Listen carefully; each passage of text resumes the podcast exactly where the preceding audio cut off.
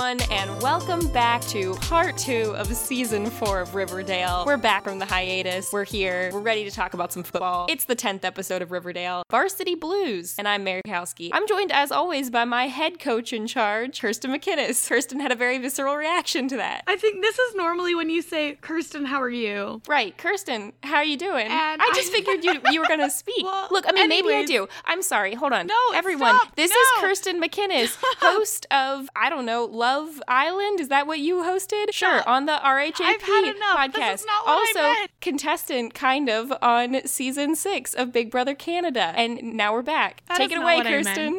That is not what I meant. Anyways, what I wanted to say was, Mary, I'm not okay. Oh, that's a shame. Oh, it's it's Riverdale's fault. Riverdale was tiring this week for sure. So here's the thing though. We always are like, Riverdale is too crazy. Why can't they just do teen drama stuff? And so this time, it's like they took the teen drama and tried to make it crazy. It was bad.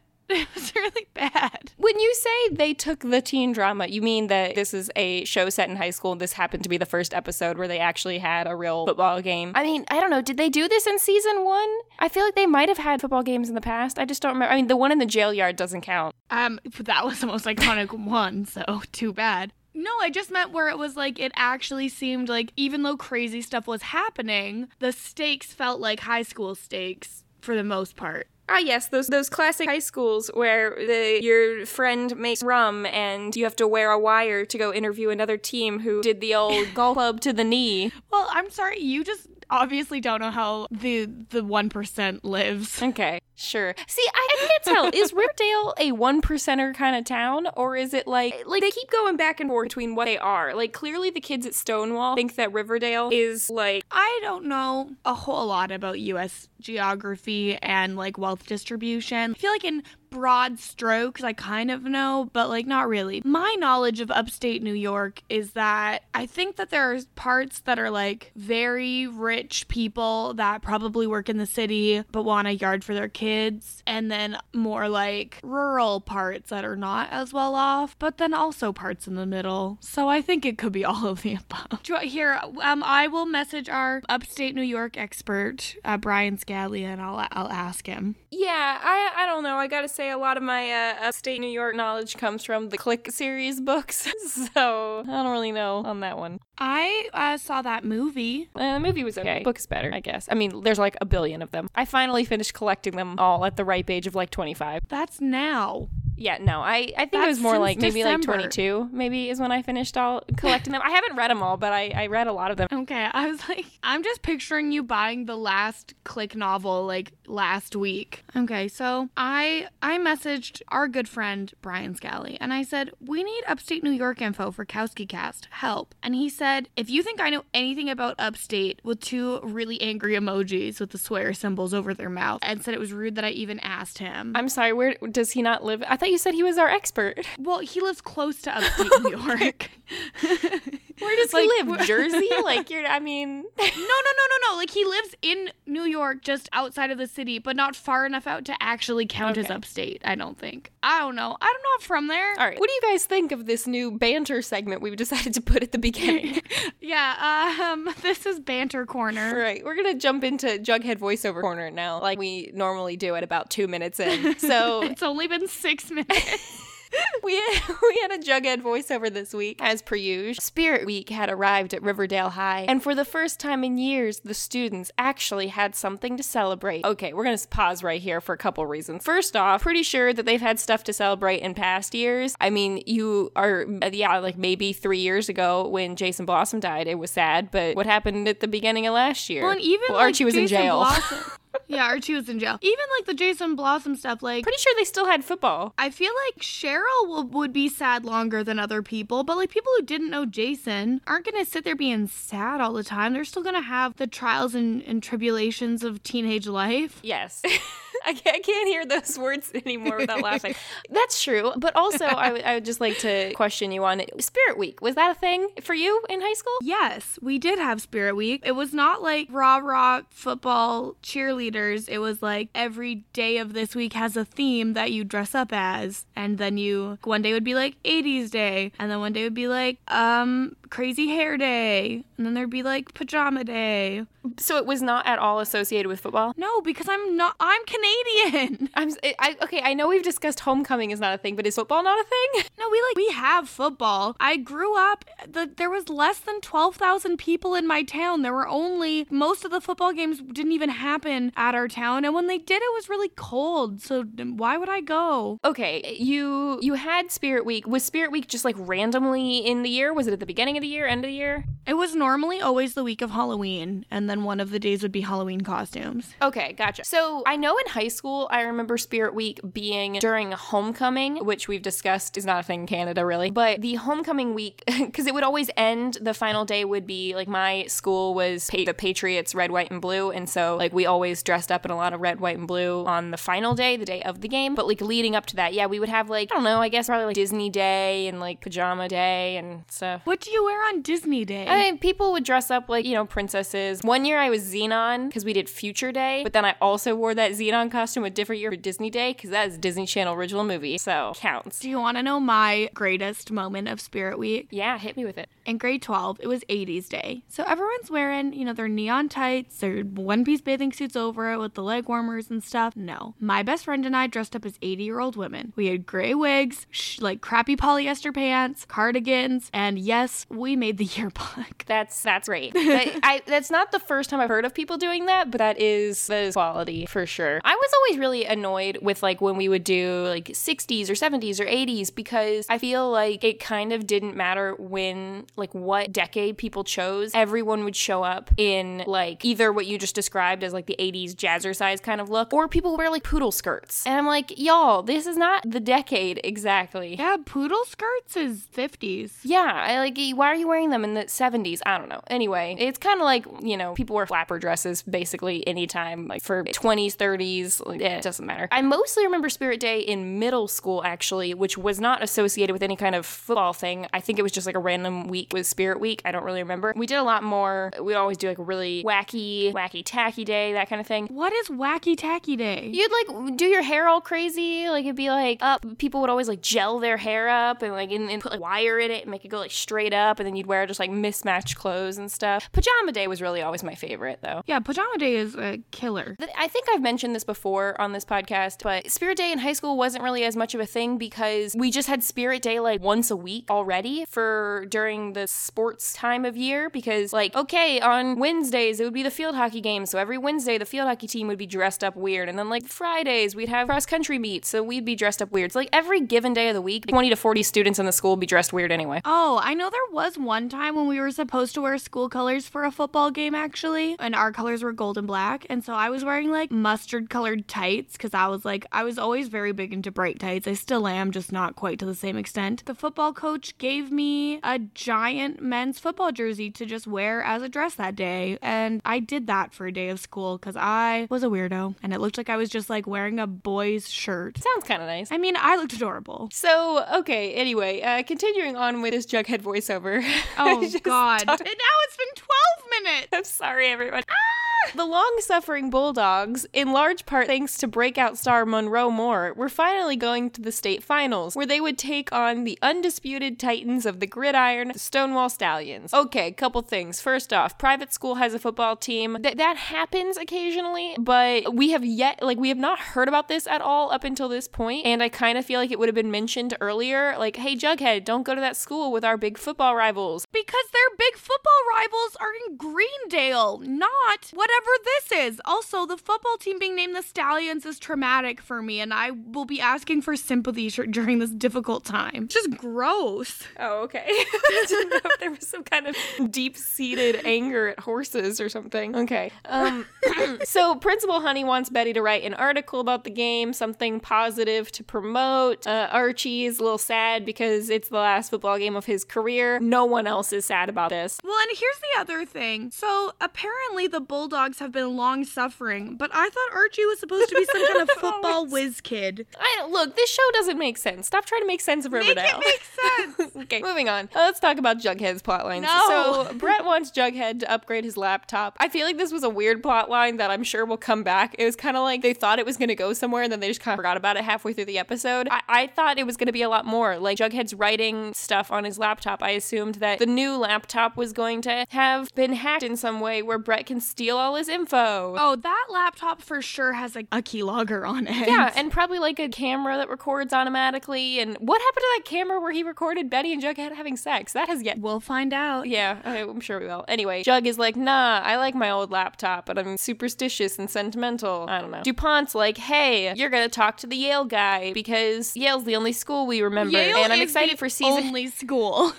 I'm excited for season five of Riverdale, the Gilmore Girls season, where they go to Yale. I'm pretty sure that also happened in season five, Gilmore Girls. mm, yeah, Yeah. I think so. Yep. Anyway, so Yale is Betty's dream school, and Jughead's like, mm, better not. All right, Jughead and Betty go to Pop. He tells her about the Yale interview, and she's like, dude, it's fine. T- take the interview. I support you. But she also looks a little bit sad, so. Which, like, un- it's understandable that she would be a little bit sad, but Betty, you didn't get accepted early admission. That doesn't mean you're not gonna get in later. Calm down. I mean, maybe. I guess I don't. I don't know. Like some schools, maybe it's like one and done. I don't know. I don't know. I don't know how your admissions process works in America, and I honestly I don't want to know. It's not an admission process in America thing. It's like all schools are different, so who knows. Anyway, Jughead is like, hey, maybe for your article, you should interview Brett, who's Stonewall's team captain, because we only have one bad guy at the school. So. I mean, to be fair, he is like a big guy, so I do believe that he Yeah, he's probably bigger than. Archie. Yeah, Archie's tiny. He's a quarterback. Yeah, well, I don't know. What position does Brett play? Is he not the quarterback? I don't know. Anyway, and then he gives Jughead a laptop, and uh, then they have to go to the basement. All right, so let's talk about this whole Quill and Skull basement rendezvous. First off, there appears to be only three of them there. It's a I- whole society. well, like I thought those other two kids were here, the two that don't have names. 'Cause I don't remember it.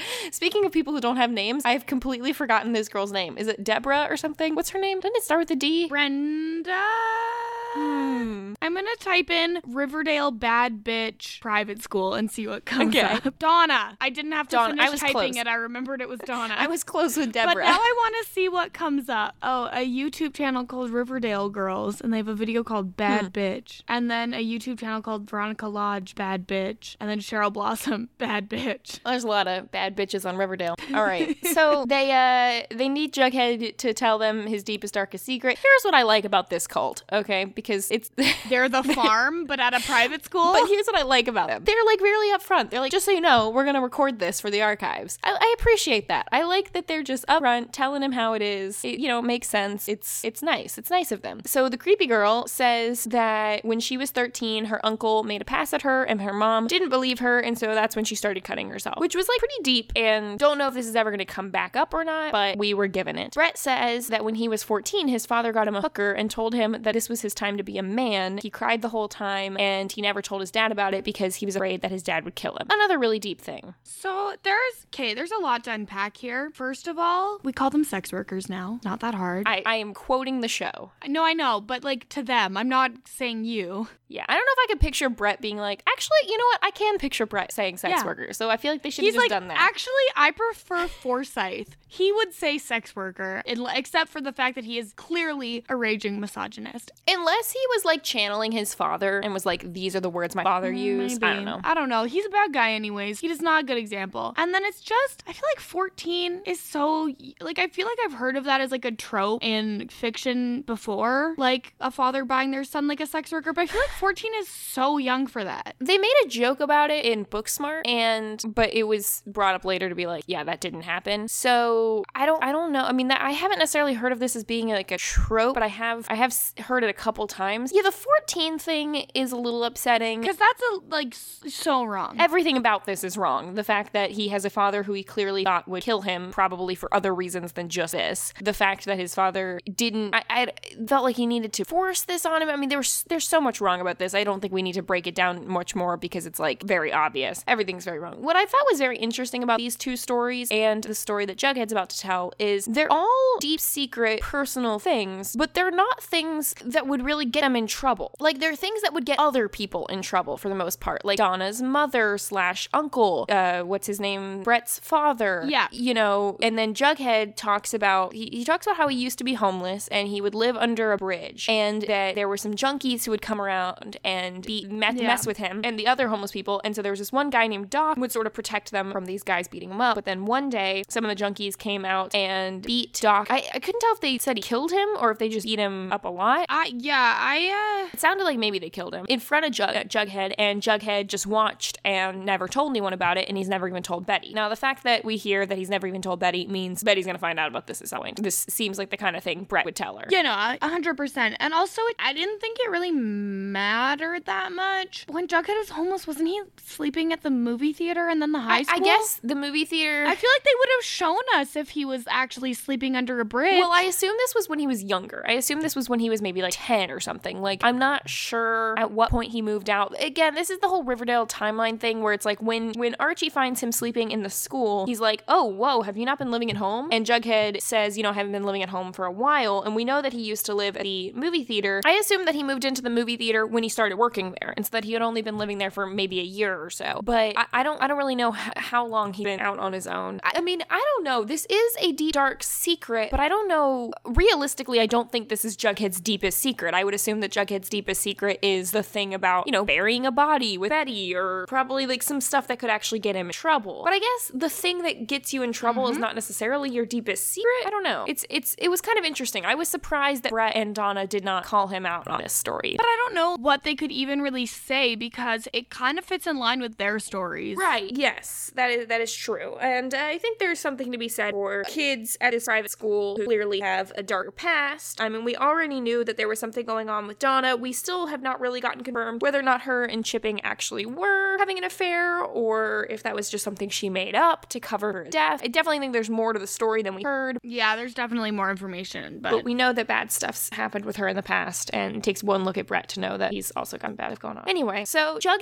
meets with the Yale interviewer guy, and the dude seemed pretty nice. He's just like, hey, so your writing school, it seems to be very Lovecraft inspired. And Jughead's like, whoa, I'm not used to being treated like a real writer. And then we don't hear any more about the interview. We assume it went well. I like he's like I'm not used to being treated like a real writer. I just got a book deal. Shut up, Jughead. Yeah, although the whole being treated like a real writer thing has really just started recently, but also it's because you've never like written a book before. Like you wrote articles, I guess, from the newspaper. I'm sure Betty treated you like a real writer. He wrote a book about Riverdale about Jason Blossom's death and stuff, but I don't think he ever released it. Yeah, I mean, I think he just sort of let his dad see it. I don't know. So. And then his dad was mean about it. Yeah. DuPont comes in to Jughead's room, and there's. I don't think your your teachers should come into your bedroom like that. There's a whole episode on Boy Meets World about that. I uh yeah, I don't think it's okay. Yes, it's not. I have a firm anti-teachers in your bedroom stance unless you're like dating a teacher who's not your teacher, like as an adult. trying to see where you're going with that for a second. Okay, he asked Jughead to encourage his girlfriend to stop writing the article. I wrote a novel, not right. Article about I was really hoping you'd say novel so I could read like be like, "Hey, it's an article." about the football team, and Jughead's like, "Yeah, no, that's not how my relationship works." And he's like, "Ah, cool. Just just thought I'd ask. Also, you should come sit in the box seats at a game. I'm sorry, what high school game has box seats? Well, and I thought the game was happening at Riverdale High, no? Yeah." Riverdale High definitely doesn't have box seats. Like Uh, if yeah, you told me that confused. Stonewall did, I'd be like, okay, fine. Like they bougie. Maybe I misheard it. Maybe he just said like come sit with me. I don't know. I was confused. I thought he said like in the special box with me and the recruiter guy. I mean, I believe it. I don't know. Okay, let's talk about Veronica. So, Oh yeah. 17 or 18 year old Veronica is making spiced rum. I'm not a fan of spiced rum personally. I like me some white rum, but I'm not a fan of any rum. Keep it away from me. you don't like mojitos? But I would rather have spiced rum than white rum. Not really. But also, I don't know if I've ever had like a properly made mojito. So 17 or 18 year old Veronica is making rum, 17 or 18 year old Reggie is drinking it. Look, I get that underage kids are drinking, but I doubt many of them have like refined enough rum palates to be like, oh, yes, number three is the best. Yeah, I feel like these are people who would just be doing like shots of Smirnoff Yeah. vodka to get wasted. So she did a slight variation on her family's recipe to get around the patent, and I don't know. And then she's like, I gotta give this to the outside world. And I was really afraid that she was gonna like throw a party and get a bunch of high school students to drink it, which would have been a terrible idea. She's a little smarter than that though, so she pitches the rum to some restaurant owners, Luna Rum, and she's like, it's a small batch operation focused on making each bottle special, which is nice, but only works in the beginning. And then eventually, if you become a bigger company, you can't say that anymore. Eh, whatever. Why is this happening? I don't know. The lady likes it, buys it, but apparently also is a friend of Hiram's. So Hiram comes and is like, You're what, sir? Because he says that, you know, she added spices, but his chemist broke it down and realized that it had the same core. Doesn't all rum have the same core? Like, this is the part that I don't get. I would assume, okay, let's say you've got these 10 ingredients that make rum. I have no idea how rum's made. And then, Yeah, like, no. Hiram's special rum, that his is family recipe, he has, like, you know, elements of each of those ingredients and then, like, well, maybe one extra one. And then Veronica adds, like, five spices to it. I feel like hers is pretty different now. Like, Hiram's Yeah. is closer to some other rum than hers is to Hiram's. Yeah, I really feel like he doesn't have a leg to stand on with regard to the cease and desist, but Veronica's complete lack of knowledge makes it so that he can be like, yeah. Yeah, and like, I, bring lawyer McCoy back in here. I don't know. I eh, whatever. The whole thing about the chemist. If it was that easy to break down liquor and find out what it's made of, wouldn't everyone just do that? Wouldn't you just sign like Captain Morgan and then break it down and then make that? I mean, that I feel like that's what Sailor Jerry did. Who's Sailor Jerry? It's a, it's a different spice drop. oh, okay. Maybe then. I don't know. So. but also, like, not everyone has a chemist friend. yeah, I guess. I feel like rum makers probably do. Whatever. So he wants to team up with her because he probably realizes that her rum is actually pretty good. And she's like, nah. And then he's like, but, but I've gone straight. Uh, do we have any proof of this? No, we've no proof of anything except for him giving his daughter legal documents. Like, by gone straight, does he mean I'm not dealing drugs anymore and trying to like pollute the water supply and trying to lock people up? Gone straight means doing things legally. Right, but like, I'm sure he's not, as the mayor, doing things legally. So. You know, he's definitely not. So I don't. This he has no leg to stand on. He got out of jail like four episodes ago, and he before that he was in jail, but just like walking around free, uh, whatever. And so he's like, "But why can't we just be a family and work together?" And she's like, "Yeah, too much damage. It's too late to get the fam back together. Girl, just make something else instead of rum." Like, Or just lie. Just say you'll work together. Please do something. no, uh, I've lost hope that that's ever gonna happen. All right, let's talk about cheerleading. So Mr. Honey has hired a cheerleading coach. I'm kind of confused. I thought in the in treatment episode that they said that she needed like an advisor, not a coach exactly. But again, what kind of cheerleading squad doesn't have a coach? But we don't know. We don't know. Also, his name is Holden. I don't know if we knew that or not, but in case you're wondering, Holden Honey. Holden Honey. Like, I'm holding some honey. That sounds gross. Yeah. Yeah, I don't like that. That's really gross. What if they made honey rum? That sounds good. That'd probably just be like mead, basically. Um, not really. I understand that's not the same thing as mead. spoiler alert, but I feel like it's essentially the same as the maple syrup rum. Right, we're getting to that. So I can't tell if Appleyard, who is the new coach, is like 20 or like a 38 year old who looks 20. I think the second one. Okay. Like, I, I just don't know in the show if she's supposed to be. Because she said, like, she led her team to a championship last year. I think she's supposed to be like in her early 20s. Okay, I just really couldn't tell if she was like fresh out of high school, like when she said she led her team, if she was like an athlete on the team or if she was the coach. Hard to tell. Not important. Anyway, so there's this young woman who's blonde and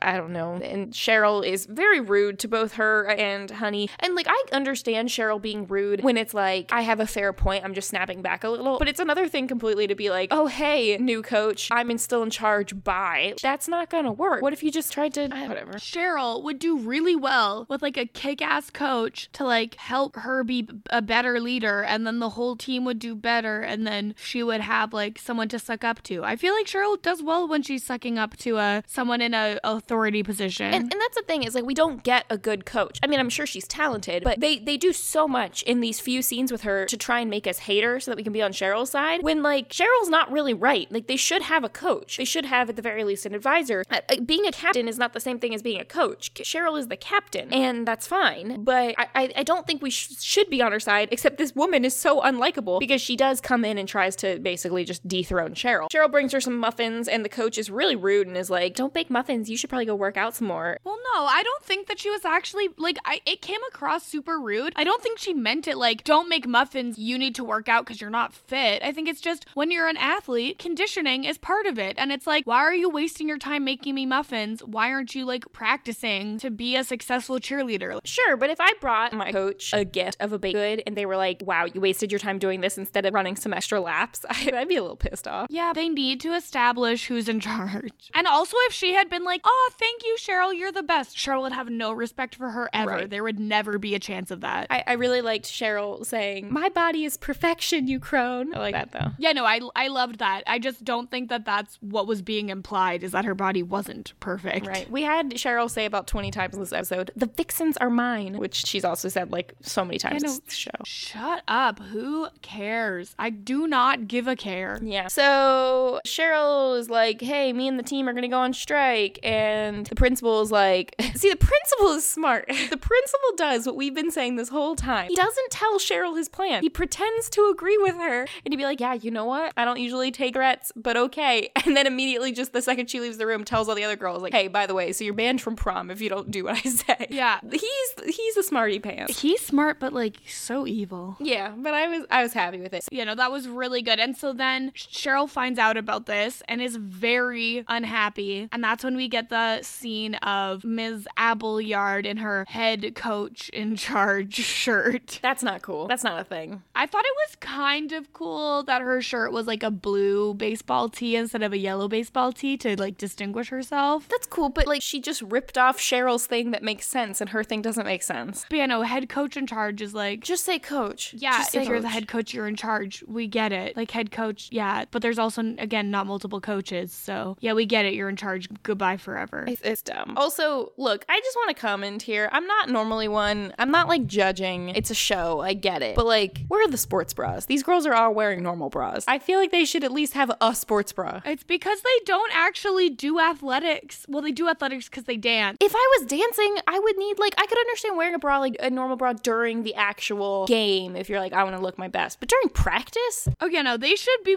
like wearing a sports bra so tight they look like 12 year old boys, which is the only type of sports bra I will consider. those are my favorite. If your sports bra does not make you feel like you need to immediately rip it off when you get home from the gym, then you're doing something wrong. yeah, uh huh. Okay. That's kind of it for the. I keep. Oh my god, I've been doing a Glee rewatch, so I keep wanting to call them the Cheerios, even though like that's obviously not correct. Here's like I know we've mentioned this before, but I really do like how the cheerleaders in this show at least like they have practice outfits that they wear that are shorts and stuff. I appreciate that so then they're not just wearing the like skirt outfit all the time like the Cheerios do. It's just kind of it's nice variety. Yeah, I'm cool right. with it. I like the little baseball tees. The, I love a good baseball tee. But yeah, so then, okay, football. The main plot point of this dumb effing episode. I remember at least being slightly happy way back in season one when Archie started singing, and I was like, oh, hey, look, a show where it's not just all going to be about football. But alas, Riverdale is still about the trials and tribulations of, high, school, football.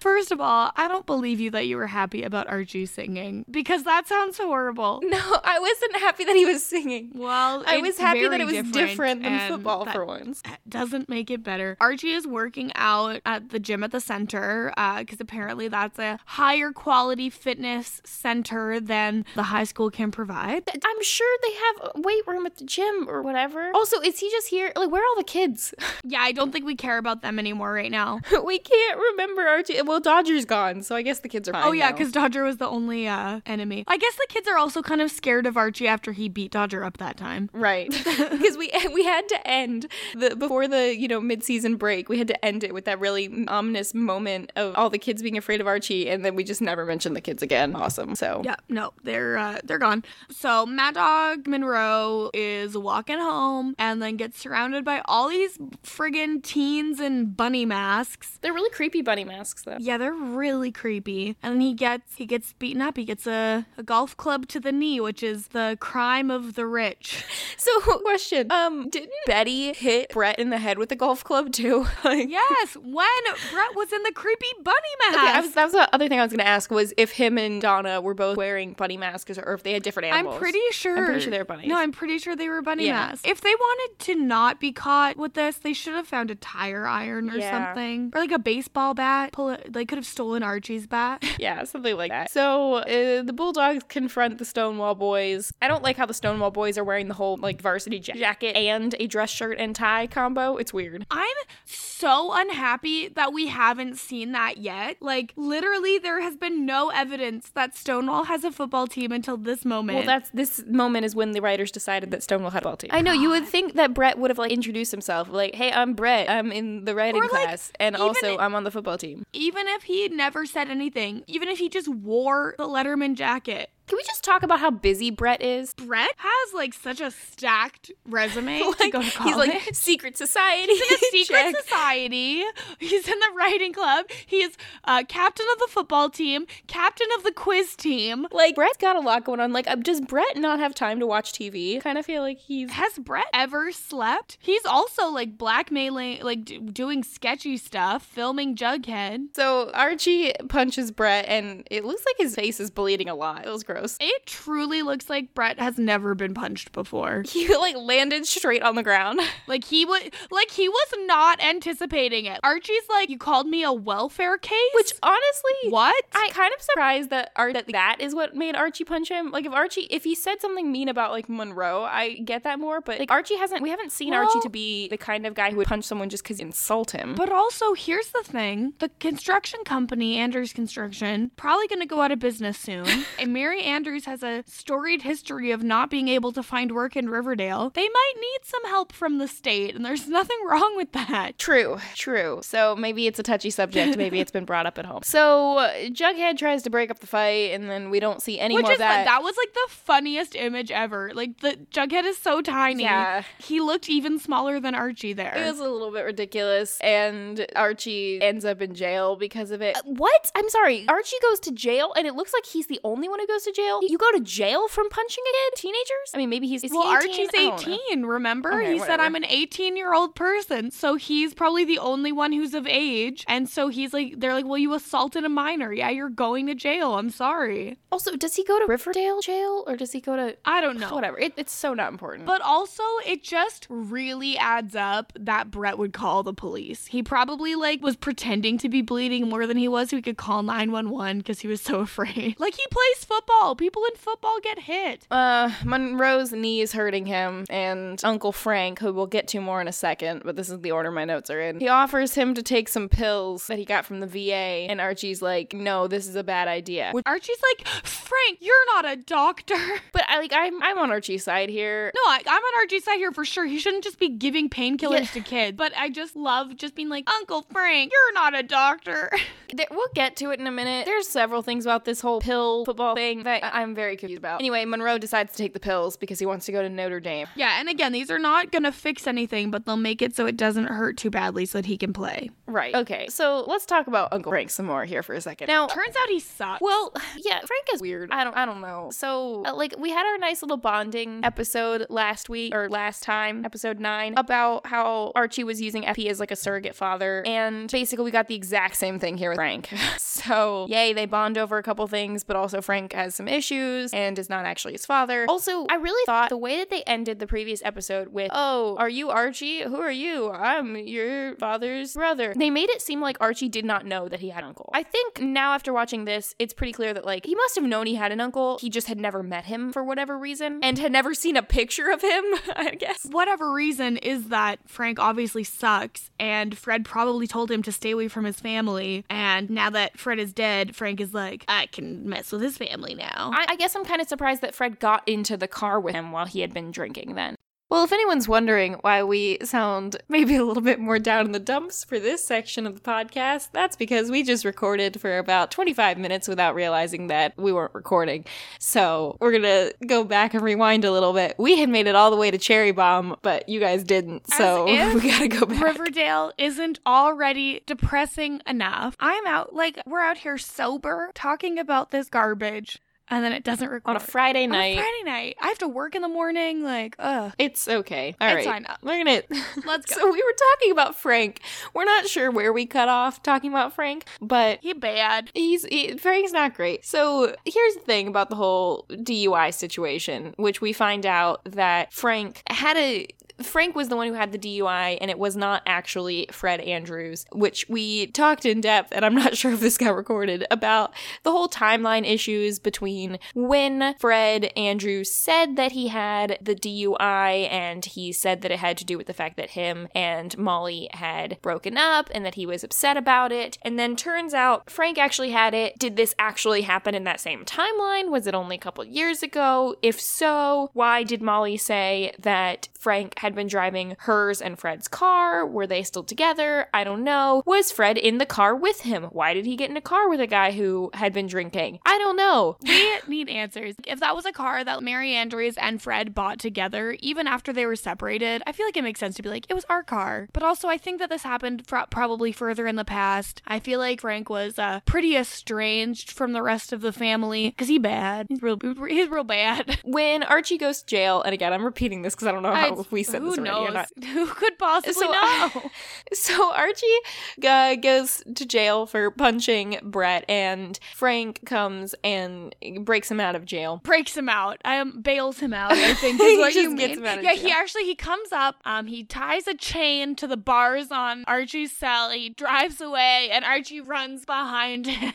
Oh, yeah, that's what happened. Frank tells Archie that he's similar to Fred, and you have this crazy theory that Frank is actually Archie's father, and that's why Molly Ringwald hates him. yes. So I just think that it's possible that maybe Frank, being a bad guy, maybe manipulated Mary into relations, or um, maybe Fred was not able to be fertile. Uh, so then they Were you gonna say conceive a I child? I was going to say you were like- conceive, and then I was like, uh, I don't think that's what the man does.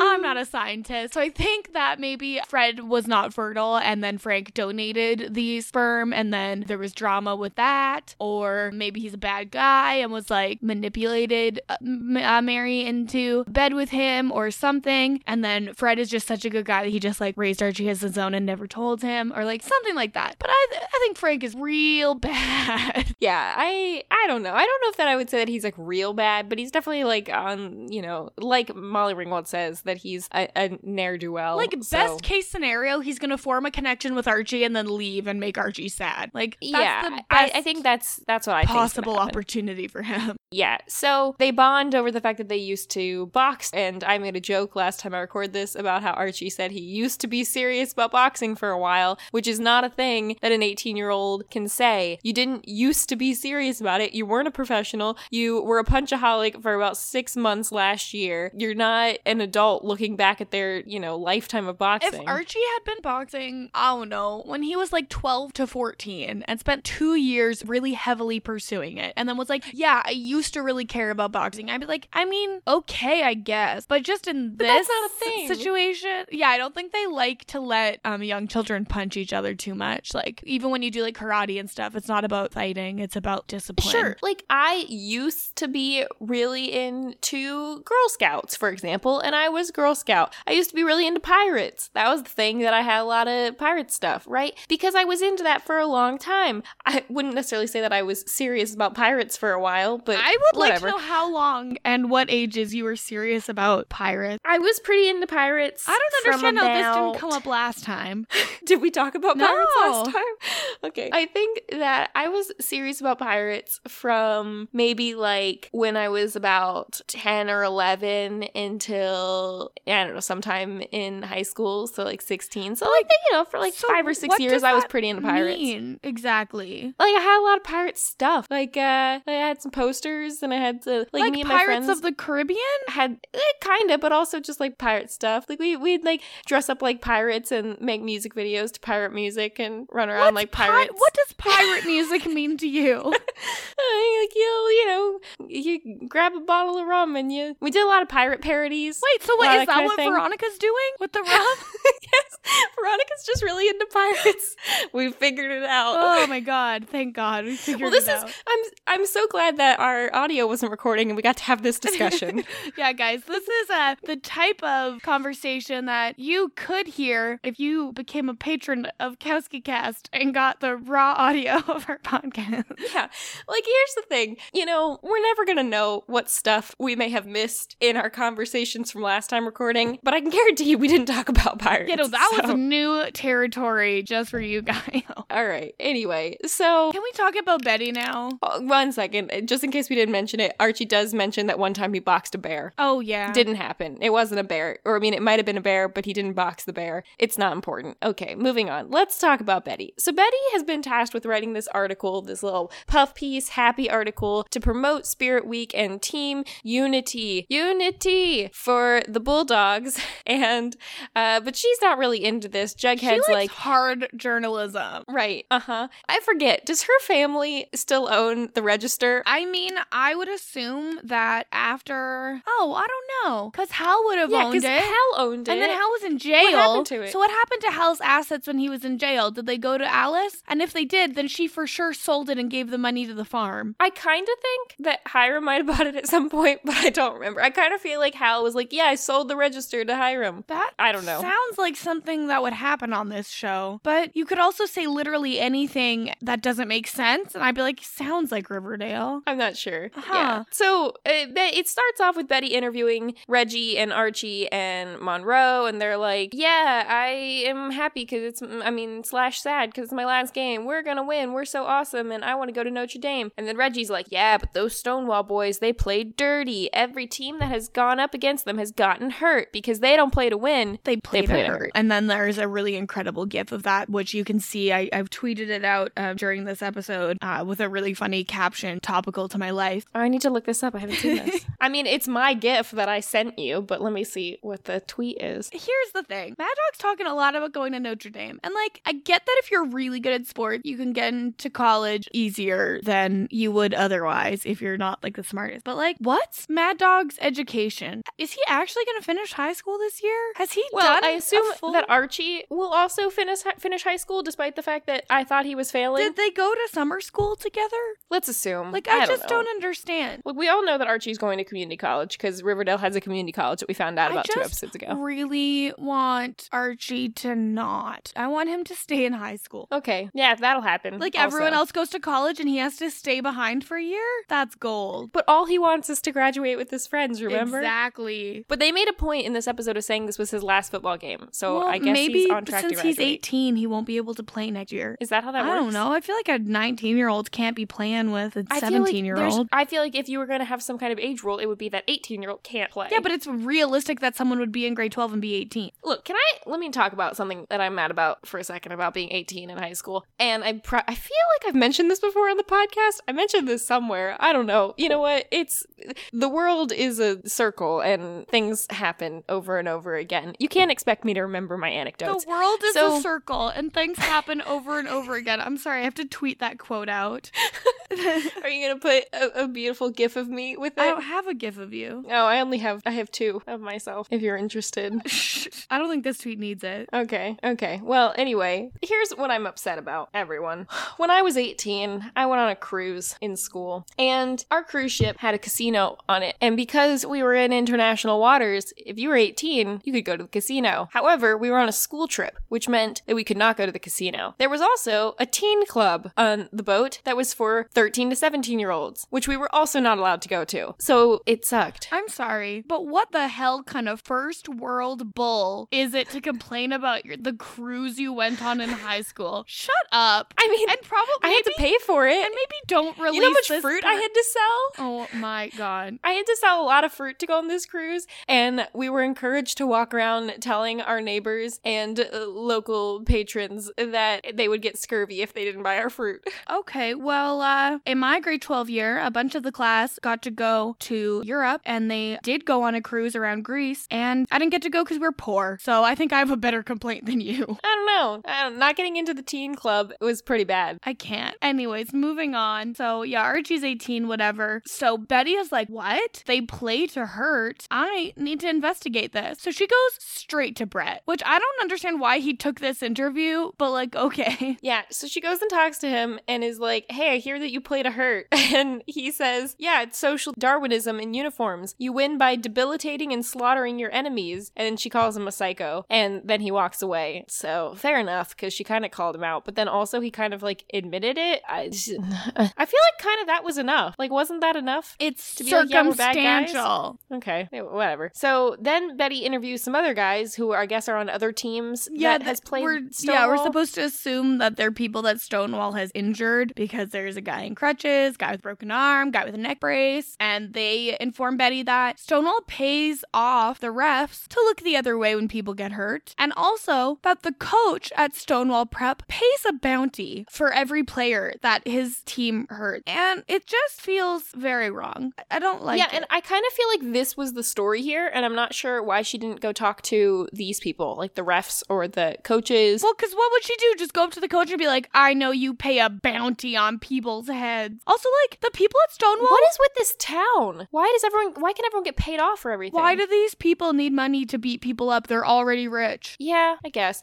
This just reminds me of the whole Fight Club situation. Like, where, why are there all these adults in Riverdale who are just happy to like watch kids get hurt and accept money for it? It's weird. Or pay money to see it. I don't know. So Betty asks Veronica to crash Stonewall's party to get evidence or confession that they attacked Monroe. So I think that's kind of like where this story turns a little bit. Is she's like, oh, never mind. We're gonna investigate this whole Monroe situation that just happened and not like the past games that happened. Yeah. Because this is the first time I think that someone has been attacked outside of an actual football game. Yeah. Because when we get to the actual football game, the guys seem to play rough, but they don't seem to play like they're not like snapping necks. It's it, it, this seems to be the the thing that they do that really hurts them. Veronica goes and she's Monica Posh and she's wearing the wig. The wig looks a little bit better this Yeah, time. the wig but line it's was still much, much Yeah. better. Yeah, so she's brings some of her rum to loosen Brett's lips, and Brett's really rude and tells her to go like get naked on his bed or something. Yeah, she's like, Are you guys rum lovers? I'm taking orders. And he's like, Well, go to my room, take off all your clothes, and wait for me to come back. And she's like, What? And he's like, Well, you said you were taking orders, which I think is his way of flirting, but it's really just gross and like very wrong. It was really gross, but they have a couple drinks and he starts to kind of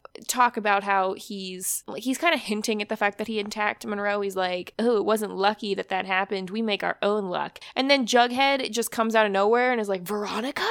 Dude, seriously? First off, don't know how you recognize her because you're seeing her back of her head in a wig unless you overheard her maybe. Second so off, weird. you I understand that maybe they didn't coordinate this because she didn't think Jughead was going to be at this party. Also, she says that the party was run by secret society people and then immediately calls him out being like, "Oh, so you're in this secret society? What was he serving drinks at the party or something? Like how not everyone there was in the secret Yeah, secret because remember the secret society is two people in a basement. There's not that. Yeah, there- All of those people would have been there revealing their deepest secrets. Like, I well, also Veronica was there, so like she. I mean, he goes to the school. They definitely should have clued him in on what was yeah, happening. the fact that they didn't like, I don't know, call Jughead and be like, "Yo, Jugs." Uh, oh, they can't call him Jug.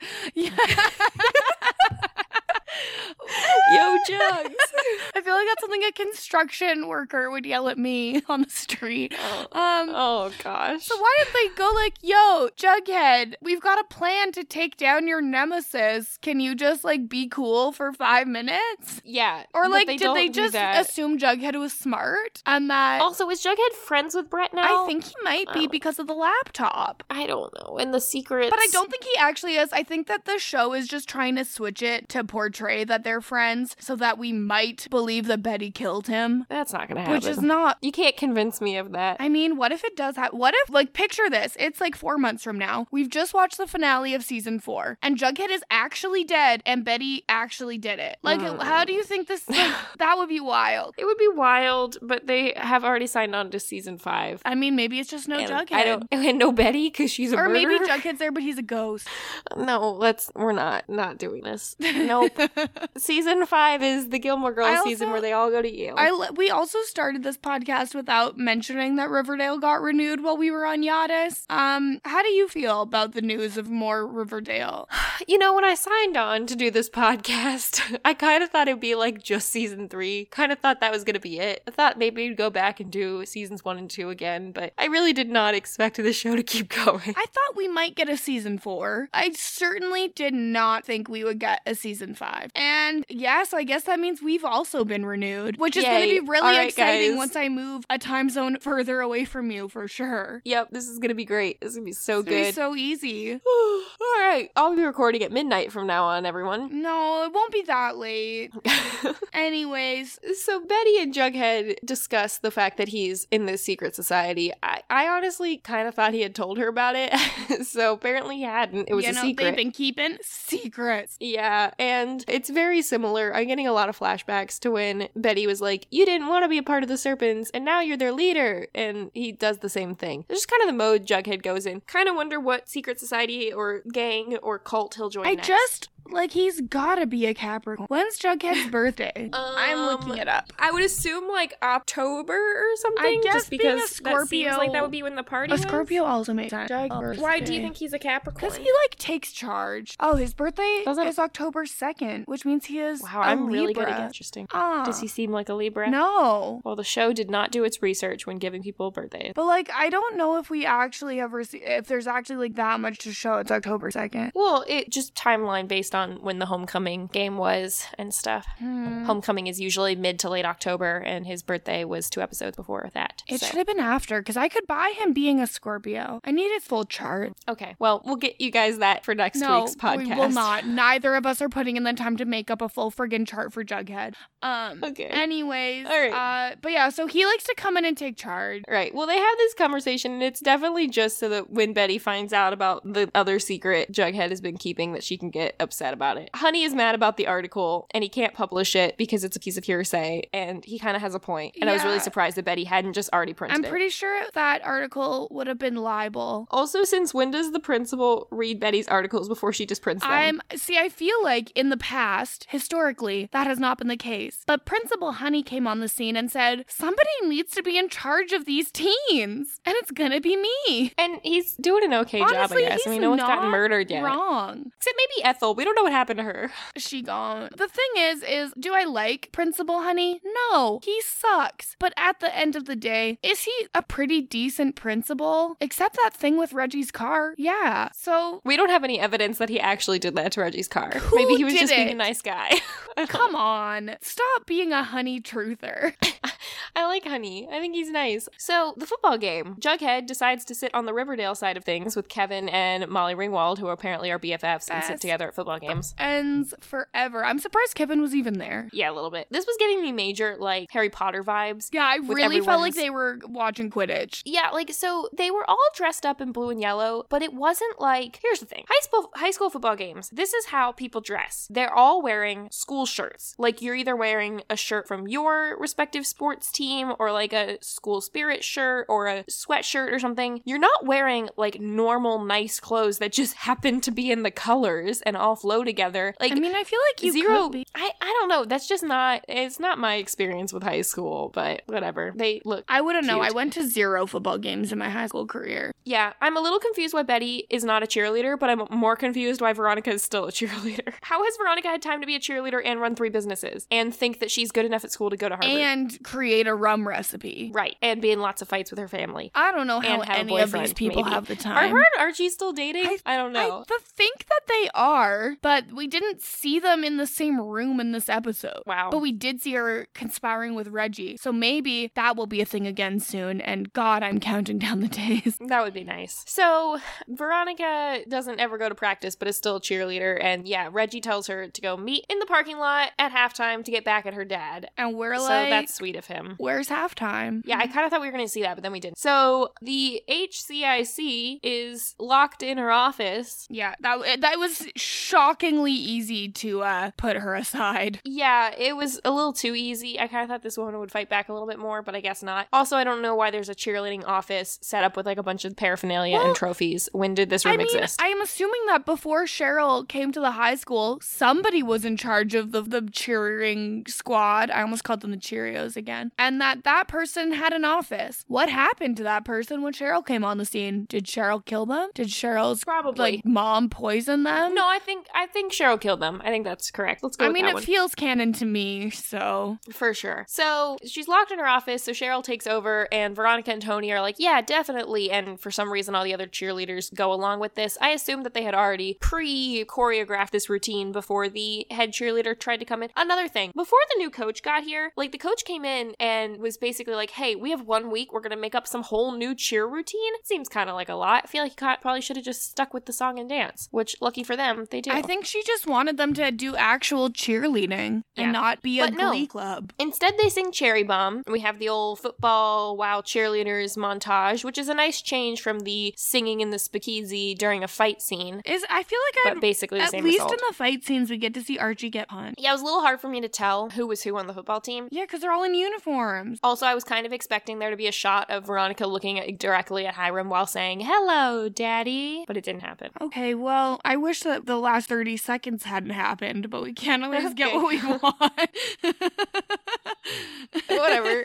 So anyway, uh, Cheryl shimmies, and it was surprising, kind of. Not it was really. sup- not surprising. It was surprising. Um, and then Monroe flips over the touchdown line thingy, and I don't know what's happening. There, the score was six to seven, and I thought that Riverdale was winning, but then based on how the episode ended, I assumed they weren't the ones winning. Yeah, they were not winning. Okay, I didn't read that very well. And then the game ended, and I was a little confused. Yeah, because Because it's like thought the lowest halftime. scoring football game of all time. Yeah, but apparently Monroe gets good news from the recruiter. So, moral of the story is when you have a debilitating injury, take some pain medication and you'll be fine. And you don't have to do that well. If a scout's already interested in you, they'll just tell you you can come to Notre Dame. So, guess Mad Dog is going to be going off to college next year. Unless he he says that he has to go meet with them in a week and I'm guessing show off some more skills and he's for sure going to be majorly injured by then. I mean, so. I'm assuming that he needs to meet with them to like, I don't know, maybe look at a transcript and see if he meets like even athletes have to meet some level of requirement, C's or whatever. I mean, I think that Monroe's probably decently smart. Yeah, I think he's decently smart, but he's just simply not done any school. Well, I don't know. Do you get school in juvie? I think you're supposed to, but you're not supposed to end up in underground fight clubs, and that was like the main thing. that okay. That was not his fault. yeah, no, I don't. I none of this is like Mad Dog's fault. You can just oh. blame it on the mayor. I'm Yeah. sure that'll go over really well. So Brett walks up to Betty and is like, "Hey, sorry your article got killed." And she's like, "Actually, I've just gotten started because, you know, she has to announce everything. Yeah, she's like, "Who said my article got him." killed? I've only started digging," and I'm like, "I don't care for this." No, nobody learns anything ever. Veronica and Cheryl share a maple ice cone, which she licks, and it, I'm like, yeah, like no one licks if those. had That's been not you don't, ice cream, sure, you lick an ice cream cone, but it Yeah, was but not a snow, snow cone. cone. That no, it was not right. It was not right at all. Yeah, you don't you don't really lick those. You kind of you just eat like, them. You just eat them. It was weird, and she's like, "Oh my gosh, what is this flavor, dude? It's Cheryl." It's how have does she not know what maple tastes like? Like, is that there's no way this is her first time? Because remember in season one when they talk about how everyone in Riverdale is addicted to the blossom maple syrup, and she has like the little glass thing of maple syrup that she puts on her pancakes. She's had maple before. This is not her first time. Ah, yes, the famous Lodge family glass maple boat thing. Yeah, how could Yeah, anyone we forget? talked about that back in season one. If you don't remember, go back and watch season one episode. I I don't know nine maybe it's somewhere around there. Uh, anyway, maple syrup, fun. Who even knows if that podcast is, has been released? I think it has. Let's hope because I certainly do not want to edit that episode again if I have not released it. And so Veronica or gets an idea, which we all know is going to be to make maple rum. And then Hiram's car is all scratched up, and there's a Luna rum bottle like stabbed in it. No, which it's is, in the like, gas tank. Super obvious. He poured the maple syrup into the gas tank, so that would like com- No, you mean the rum. The, the- yeah, he poured the rum. Sorry, he poured the rum into the Oh. gas tank, so then that would like really mess up the inside of the car. I feel like that's a little bit like on the nose. It's definitely Veronica then. Like she could get in trouble for Yeah, this. you would think. She has an Why alibi. is Reggie's only recourse to hurt someone's dad's car? Like two epi- like three episodes ago, he smashed his dad's car with a golf club. Well, And then because he Honey got smashed his car his smashed car, up. Yeah, And then he just really likes now cars. he's if he liked cars, he wouldn't do this to them. Oh well. So then we get the ending wrap up scene of the episode where Archie allows Frank to crash on their futon, and I don't really understand this lesson. The lesson is like take pills and everything will be fine, and you should. It's a, a man's got to do what a man's got to don't- I don't know. Th- it's- what- I don't I don't like that as the message. I don't think that's very good. I don't. En- eh, But that's like basically Cast what he does says. not endorse painkillers in that way. No, it also doesn't endorse underage drinking. But Cheryl and Veronica meet up in Pops and just do shots of rum in broad daylight upstairs. Veronica's like, try this. And then Cheryl takes us a shot or whatever. She's like, this is good. What is it? And Veronica's like, it's my rum mixed with your maple syrup, which leads me to believe that there's a very high quantity of maple syrup in it. And it's probably like way too sweet. I, I don't. Does she literally mean mixed with? I think like she, I, I, think she does. like as a mixer, or does she mean like I've I'm- infused your maple syrup into I my don't rum think mes- it's recipe? infused. I think that that's what it eventually will be. But I like she didn't have time to infuse a new bottle of rum. But I think that she like just mixed a little bit of maple syrup into a shot of rum, and then Okay. they like took the shot, and it probably tasted Which- disgusting. Yeah, I mean, again, what kids don't like rum. G- Stop. I mean, kids This will like drink rum to get drunk. They'll drink like Bacardi. They'll be like, Yeah, but this is again, this is like, oh, that tastes good. No, I just don't. I don't know. Maybe my experience with drinking has been different, but whatever. you know, it just feels Okay. wrong. And she's like, uh, Charles, like, it tastes delicious. And Veronica, it tastes like money. Yeah, she says it tastes like breakfast on the beach. Yeah, I didn't want to repeat that because it made me uncomfortable. Well, I think Veronica it also made Veronica uncomfortable, which is why she went with the money thing. Just wait till they name it Breakfast on the Beach. Yeah, that's not as good as the Luna rum or whatever. So I'm not really sure how this is going to fix her problem though, because is isn't infusing maple syrup in it pretty much the same as infusing all those spices that she did? Like it's still got the base rum flavor. I don't think that her dad has a legal leg and on. Okay, fair enough. So Honey likes the new article that Betty wrote, the happy one, which weirdly came out after the football game. So okay. After they lost Um, the and- football game. Yeah, and then Betty's like, "Hey, but also Brett also leads a quiz team, and we should probably beat them at that." And Honey's like, "Yes, definitely, and you're in charge of it," which is cool. And I kind of already saw this coming because I already saw the next episode's called Quiz Team, so Mhm. I already knew that was gonna happen. I don't think Betty's the right person to lead a quiz team. I'll say it. I'm sure she's very smart, but she has not spent the time studying. There has got to be a kid at Riverdale High with a better knowledge base that Yeah. could actually lead a quiz team. Yeah, I mean, I, the thing I'm not looking forward to is next episode when they're like, "Our team of me and Veronica and Archie." It's like, no, If Archie if, you want to make is this on the quiz team, I'm gonna lose my damn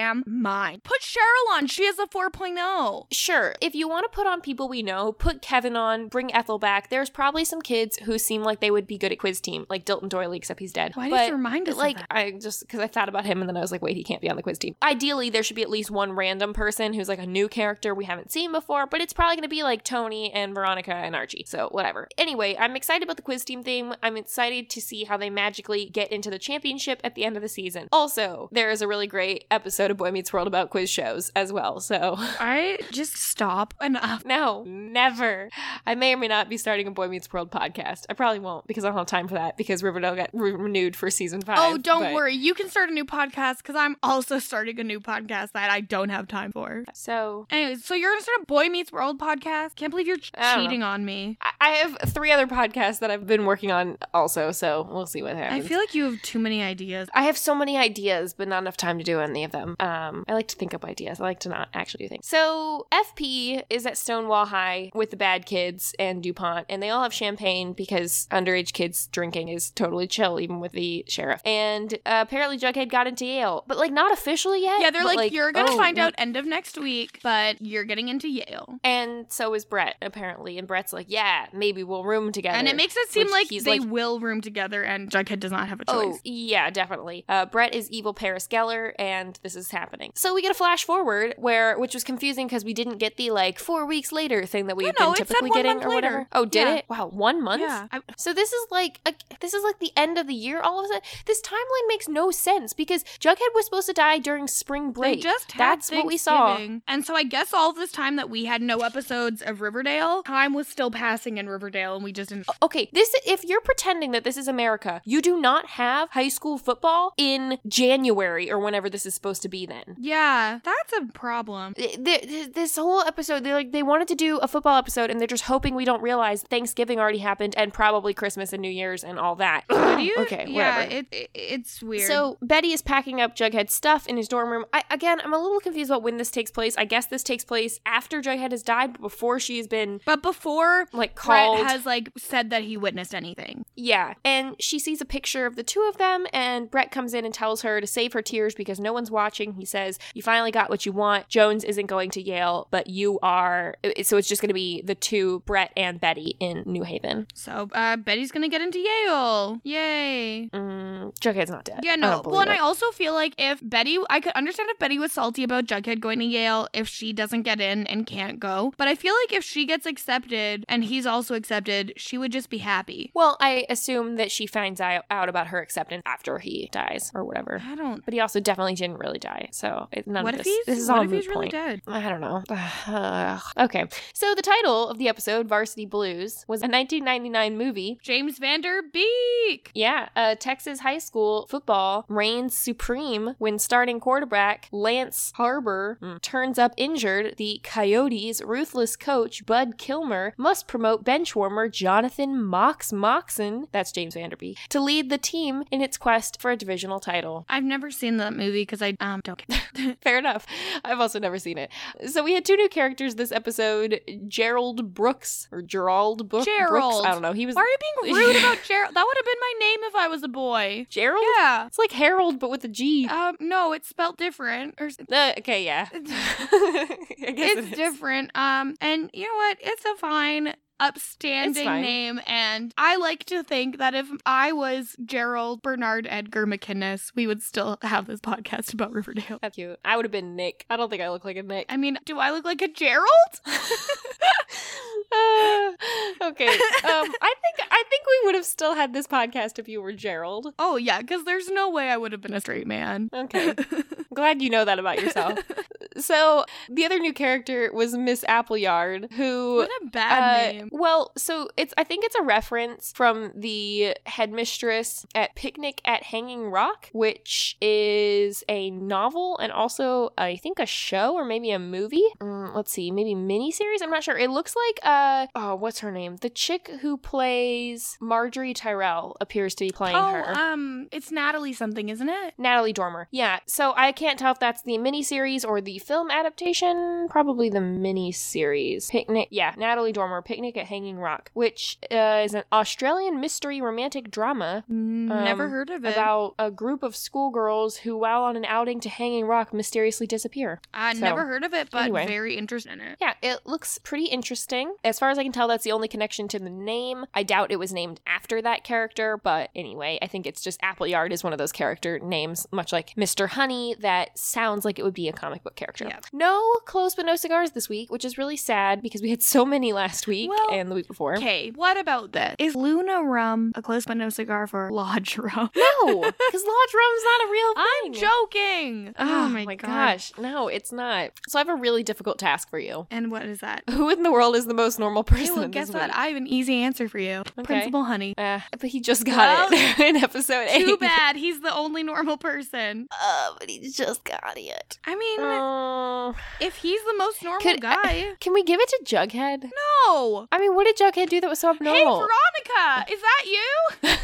I mean, he was tactless, but I don't know if that's not normal. That is not normal. I feel like it's abnormal to not want to call out your friends. Friend, It's abnormal. friends. It is abnormal to recognize your friend from behind in a wig. I guess. Okay, I don't want to give it to And Honey. Can we give it to anyone else? I would What a- consider Mary Andrews. Ah, okay. She grounds her son. She gave some good words of wisdom. She hasn't received it yet this year. Neither has any main character at all. They're not normal. This has been a bad season for the most normal characters. Okay, ah, I'll give it to I'll give it to Mary Andrews. I still think Principal Honey deserved it. I don't know why. Who made a rule that it can't be the same person twice in a row? I will put honorable mention, Principal Thank Honey. you. Principal.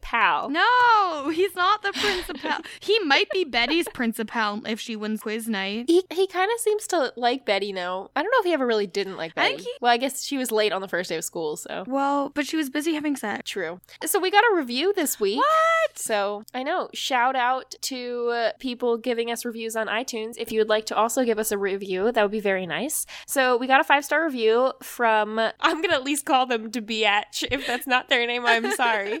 But Debiatch says, "Love to listen. I sometimes wonder whether or not they even like the show, but I keep listening because they're hysterical. I'm a casual watcher, meaning I usually binge four or five episodes and then listen to their podcast one after another. So I appreciate their ability to keep all the crazy plots straight and the various characters that pop in and out and in and out. Love you, girls. Thanks for all you do. Aw, thank you. We love you too. We love you too, Debiatch. not making fun of your name. I'm just really apologize if that's not no, how you want it makes to be me pronounced. happy. I even if that's not how they want it pronounced, that's what it is. So, anyway, that was this week's episode, everyone. It took us twice as long to record it, and it's a pretty long episode, so we'll see what happens. We've also had a lot of technical difficulties on our side this week. It's been a while. We fell apart during Yadis, apparently. Yeah, we are very out of practice, and honestly, that's Riverdale's fault for taking such a long break. Exactly. So, thank you for joining us. We'll be back next week for our recap of episode 11. Until then, you can follow me online at Frail Mary on every platform. And if you're interested, you can check out some other podcasting stuff that we've both been doing recently. If you are interested in Survivor at all, I am also covering, uh, doing a rewatch of Survivor All Stars right now on Kowski Cast with Matt Lagori. So, if you are ready for season 40 and want to do a little recap of season 8, since there are three people coming back from that season, or if you are getting into Survivor and you, for whatever reason, want to watch Survivor All Stars, feel free to take a listen to that. Kirsten has been Twitch streaming quite a bit recently over on Kirsten Said What on Twitch. Kirsten, how are the Sims doing? Well, I'm sadly my first sim has passed away, as has her husband. Um, of old age, nothing weird happened. But yeah, so Twitch has been going really well. This week we activated the hype train on my channel, which was very fun. So I uh, hope that happens again in my lifetime. I also did a podcast over on the Real Weird Sisters where we sorted the contestants of the Circle US into their Hogwarts houses. And shockingly, there were a lot of Hufflepuffs. And also, don't know how much I can say right now, but there will be a very fun episode featuring myself on RHAP probably next weekend. It's gonna be really fun. I I want to announce it yet, but just okay, keep your well, eyes peeled. We're, we're waiting uh, with bated breath for that one. Also, we have had a couple suggestions to potentially cover Katy Keene. So if anyone is interested in that, please let us know. We might have to feel it out, maybe watch the first episode and see if we like the show. Yeah, or how I feel like it makes sense. Maybe we'll cover like the first episode, and then if we both end up continuing to watch, maybe like every couple weeks talk about it. I don't think we could do another weekly podcast at this time. No, maybe maybe a couple episodes for the season if if we're interested and we have time to watch the show. But let us know if you are interested in any kind of coverage like that to be coming out. We are excited for Riverdale to be starting again, and we have a lot of other stuff both going on, and there are a lot of things that are going to be coming out on Kowski Cast soon. Some exciting new Yeah, stuff. so uh, keep your eyes peeled to the Kowski Cast podcast feed. If you're Yes. there already, rate and review us. Give us five stars. Why not? And then we'll Yeah. read it on the podcast. And if you have a really funny name, we'll struggle with it, which is a true delight. We also, I just want to shout out some of our favorite listeners who have been uh, keeping up with us on Twitter and have been really making our day over there. So I want to shout out Gregory McBean, who didn't realize that the show had come back, but says he'll he'll watch the episode when he gets a chance. So so there's always that. We have Olivia Tweets who said, "Why does this ridiculous show even exist, and why do we continue to watch it?" I can't same girl, same. I feel that. Ryan Giraldi says, at this point, I feel like they just want to make sure you guys have content to podcast about, which uh, is, you know, that's why they're coming back with season five. So, yep, that's it's definitely why. And Foodie says that this episode made zero sense, zero sense at all. He just got done watching this episode and was like, "WTF is going on?" Which is exactly how yeah, I don't know if we broke it down much better for you. I'm sorry. And What Up Tim made a comment about how uh, Mad Dog is not a very good football player, but oh yeah, Notre Dame for sure, for sure would uh, take him in. And then Tom Palmer also tweeted saying, and it wasn't even a good football game.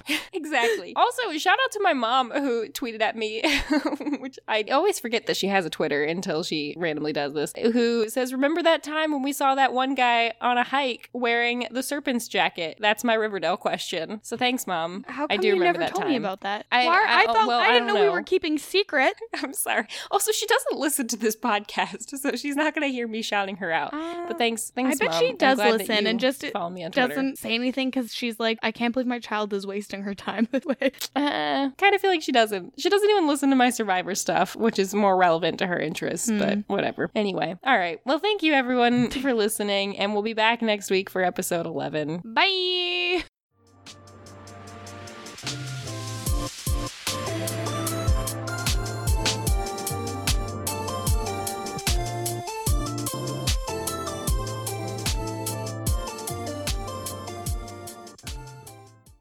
The world is a circle and things happen over and over again.